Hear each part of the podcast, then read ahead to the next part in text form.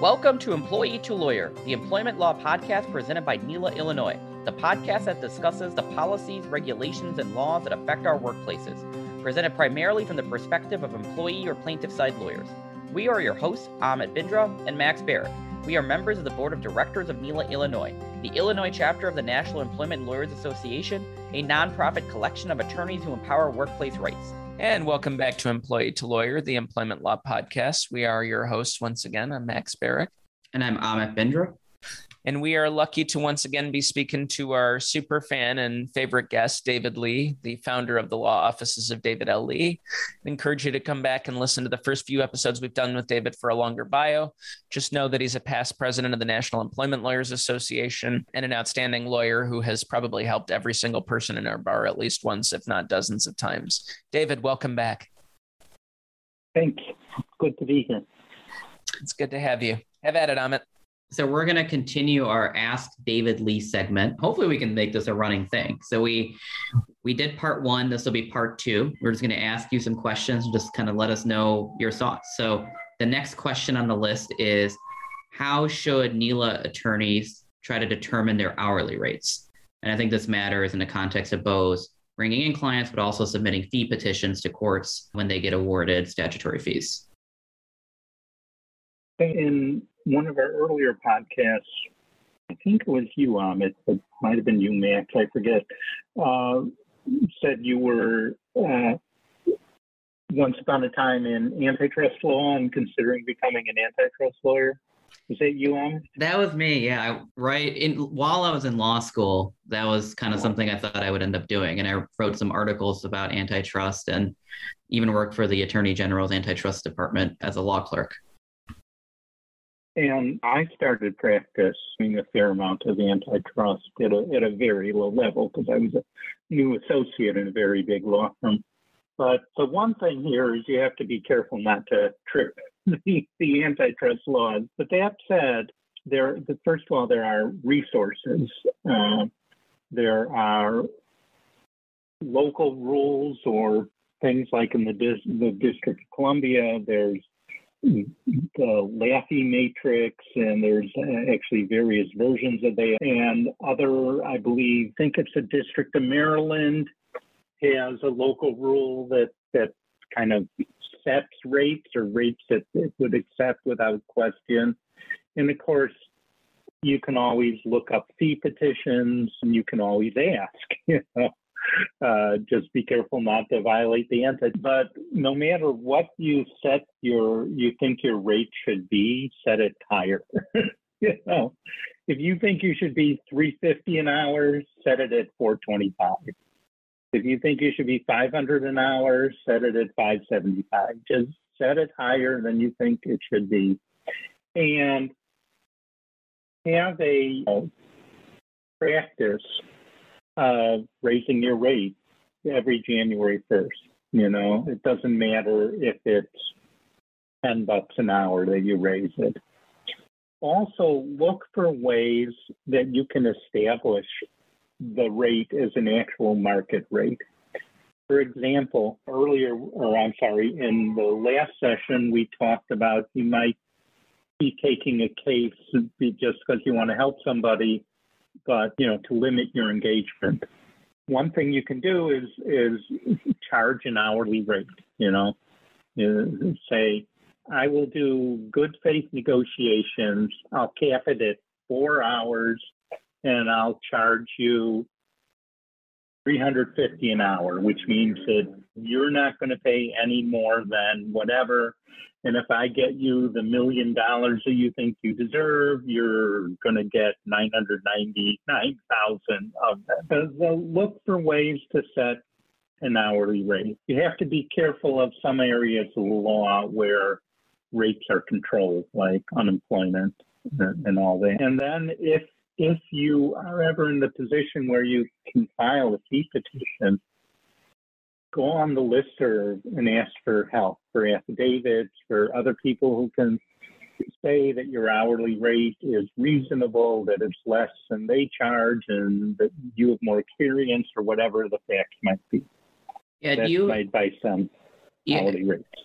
And in, in terms of fee petitions, do you have any advice or thoughts on ways to make those petitions more effective? I know just reading through case a lot of times those fees are reduced or the hourly rate is reduced. So, do you have any advice on how to make sure attorneys can get as close to their hourly rate as possible?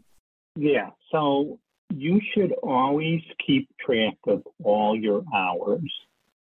And then you can decide not to charge for some. But if you decide not to charge for some hours, show that on your fee petition. So like when I, I when I take a case hourly, I in my engagement letter I usually say something like, you know, I don't charge for this, I don't charge for this, you know, I don't charge for things that are purely for my business benefit, like doing a bill, or I don't charge for emails or text messages that are simply transmitting something with no content whatsoever, other than here's this, you know. That's different from here's this and let me explain what's going on, which I would charge for. But I try and show, I try to capture all that time and show it on, on my fee petition or in a client bill for that matter and then when you do a fee petition or a client bill, I would do it using the same principles of persuasion that you use in anything else. So, so one principle of persuasion that, that I try to use as much as possible is you want to get the other person, the person you're trying to persuade, thinking in the direction you want them to think, which means that you should start out with the stuff that is least likely to engender resistance, either because they agree with it or it's inoffensive or whatever. So, like in a client bill or a fee petition, what I start out with is here's what I did not charge, right? I did not charge for this. I did not charge for this. I did not charge for this. the total of everything I did not charge for is this much, which comes to 15% of your bill, right? Here's what I did charge. And then, and some local rules require this. I don't believe that Northern District of Illinois does, but I do charts that categorize things. So, so you not just have your time, but then you you put it into a chart that has, you know, this this much for initial client engagement and investigation, this much for drafting a complaint and reviewing an answer, this much for doing written discovery and document reviews, this much for doing depositions, you know, and, and all that. Try another principle of persuasion is try to make it as easy for your audience to come out the way you want as possible. You know, so if at all possible, you know, get across the idea or maybe explicitly say, I am not grubbing for every dollar here.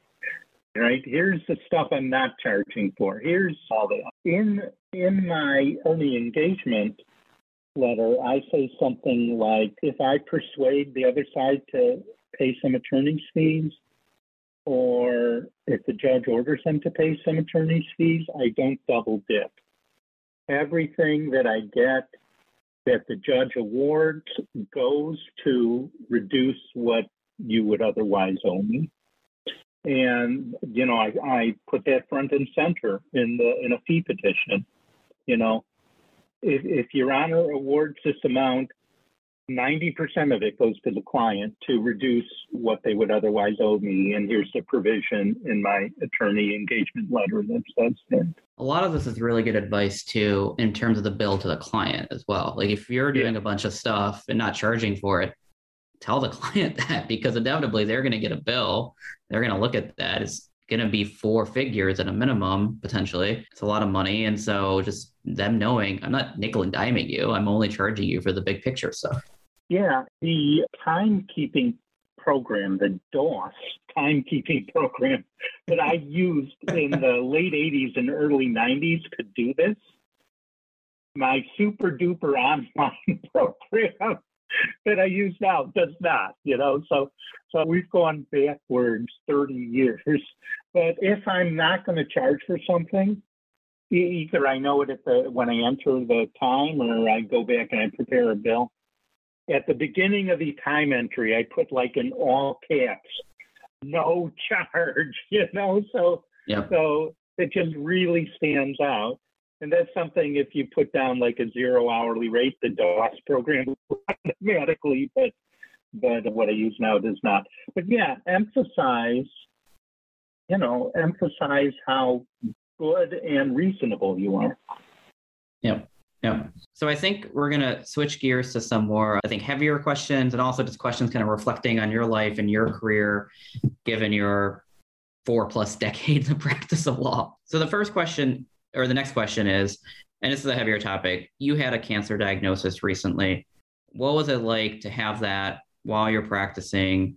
You know, obviously, just from a life standpoint, from a practice of law standpoint, all of that. So, at least with me, the diagnosis followed a series of tests that started very innocently. The first thing was, oh, we're offering free genetic screening. Would you like it? I said, sure, why not? And so it came back that you have a mutation that increases the chance of cancer. So then they say, well, we think, you know, the odds are very much against it, but we think you ought to do this, right? So I did that.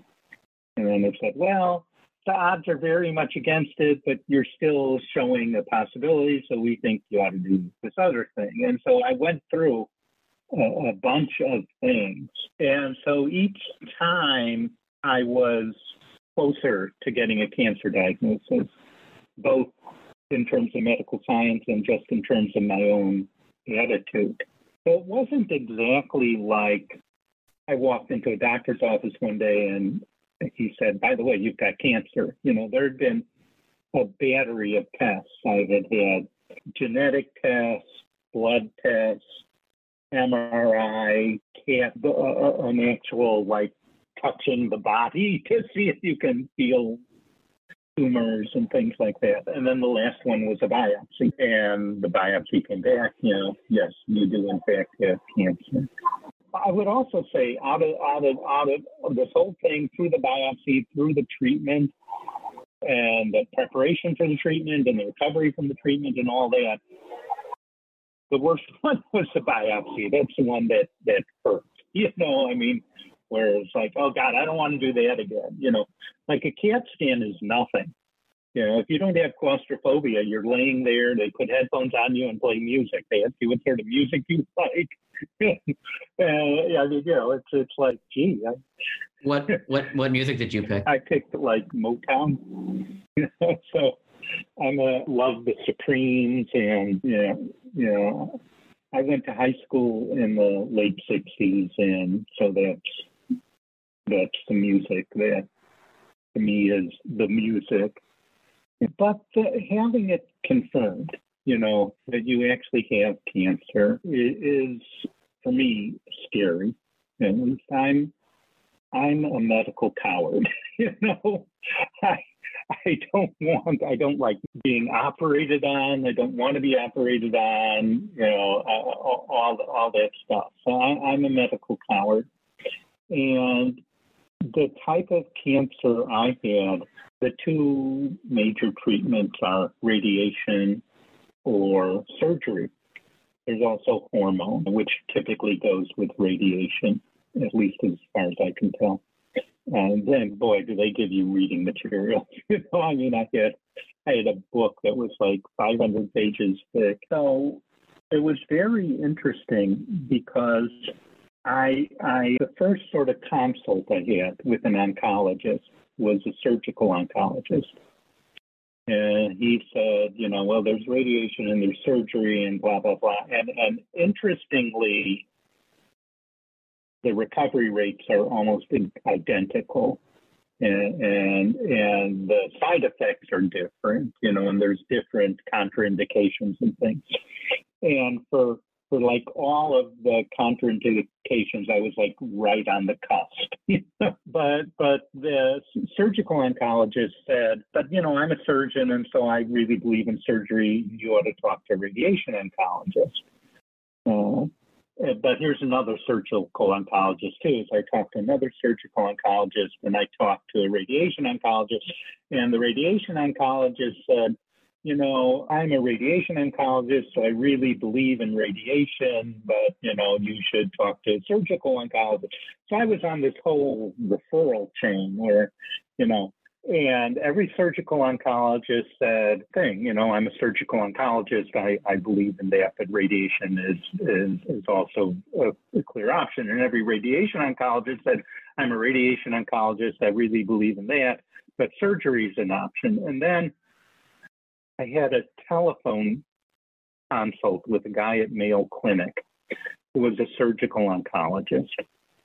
And I've got to say, I was leaning toward radiation because, like I say, I'm a medical coward. And so radiation therapy is kind of like getting a x-ray, you know, you you, lay there and they point something at you and, you know, and surgery is surgery. You know, but the, the Mayo Clinic surgical oncologist said, you know, I'm a surgical oncologist. And I, I thought, yeah, here it comes. He said, but given this and this and this, I think you're a better candidate for radiation. So that, that did it for me, and I chose radiation. It, it, so there was about a year, pretty much last year, when between the pandemic and the treatment and the biggest side effect of radiation is fatigue, I didn't do a whole lot. You know, if if if if I could do work using my iPhone, laying flat on my back in bed, like emails, you know, particularly simple emails or phone calls, I could do that. But anything where I had to like sit at a computer was just really, really difficult. But when I got my cancer diagnosis, they said, you know, well, there's good news and bad news, right? And the bad news is you have cancer, but the good news is we think we caught it really early, and you know we think everything will be fine in the long run and all that. So a lot of people get a lot worse news than I got. But uh, that was my experience of getting a cancer diagnosis. How are you now? I feel better every day. That's great. I've had a bunch of follow ups. I see a doctor two days after we record this for another follow up, and then the next one after that in July. And all the follow ups have been really good.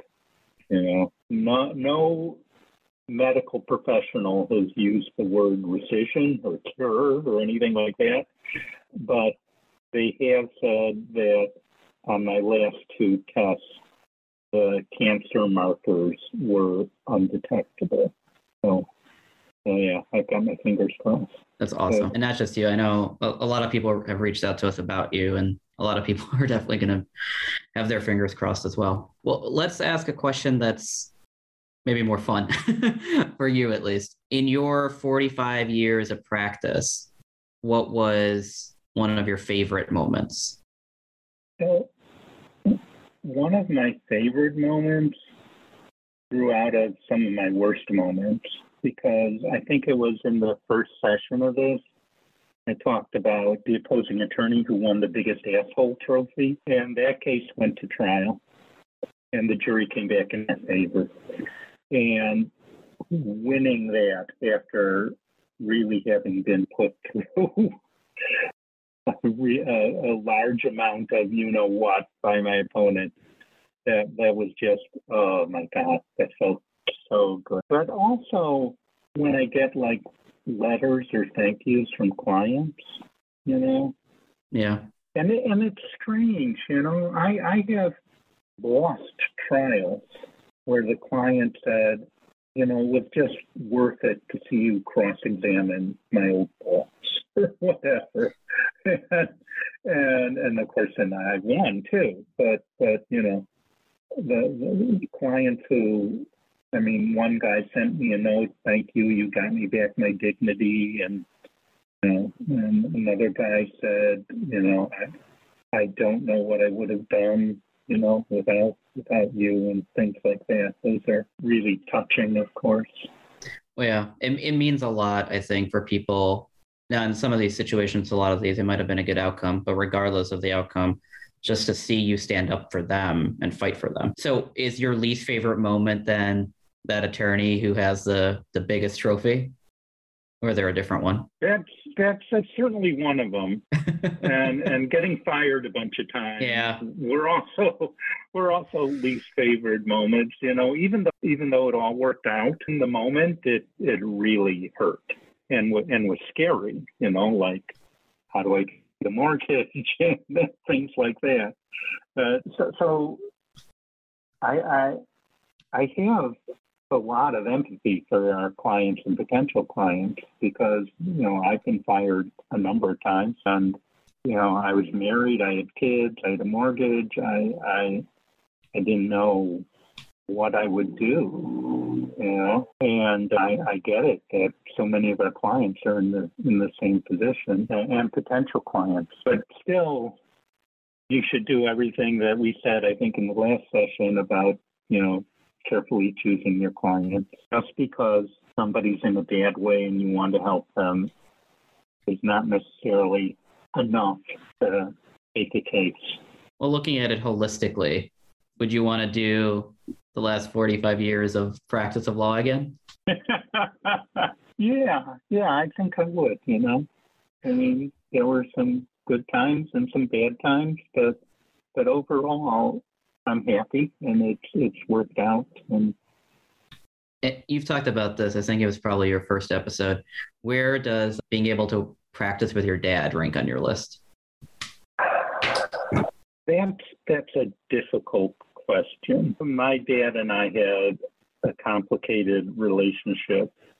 And in some ways, I loved it and I learned a lot. And, you know, he, he was, he, he, he was an amazing person with a lot of skills. Um, I think he was an incredible salesperson. So he's very good at settlement and at client relation. He was also, he had kind of an artistic imagination. And so trial prep was more acting out scenarios, you know, than reading depositions or something like that. Yes, so like it, it, would be like playing out chess moves. It'd be like playing out the chess moves and seeing how everything well, is going to flow. That's that's a really good point. I, I never thought of it that way uh, with my dad. Uh, it, it, was more like him saying, "Well, if I ask this, you know, well, well, what can what can he say? What can he say? You know?" Or having me like role play the the person he was going to examine.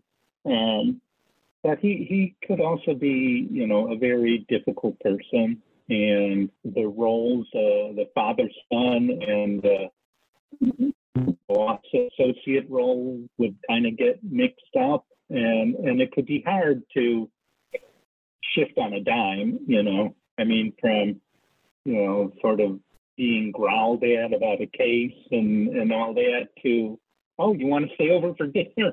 I mean you know just, yeah. It, it, maybe i wasn't flexible enough i don't know but yeah. But he died in 2008 and i i miss him. I do miss him. But that I do think if you're going to go carefully, if you're going to go into practice with your family, I I mean I yeah. Uh, I mean like you've had Megan O'Malley on a couple of times, and she and her husband John are law partners, and as far as I can tell, they do great at both. You know, both in their marriage and in their law firm, and it certainly can work out. But you know, again, it's know thyself. I guess. Well, I, I really appreciate your time. You've had you've come on now for four different episodes, and we like to end our episodes with a shout out of the week, behalf of Max, myself, the NELA community at large, sure your clients as well. We just want to thank you for everything. Wish you the best of luck with your diagnosis, everything else that's going on in your life. Um, I've really enjoyed these these two episodes we just did. These Ask David Lee section uh, segments. Hopefully, we can do more of them. So, thank you so much for everything you've done. Well, thank you. I've really enjoyed it too. Thank you very much. Thanks to everybody at home for listening. Please subscribe and share. Our podcast is intended to provide general overviews of employment laws. The statements and opinions provided in this podcast are just that, the host's opinion. We are not your attorneys. This podcast does not create an attorney-client relationship, and it's not intended to provide specific legal advice. For legal questions, please consult with an attorney.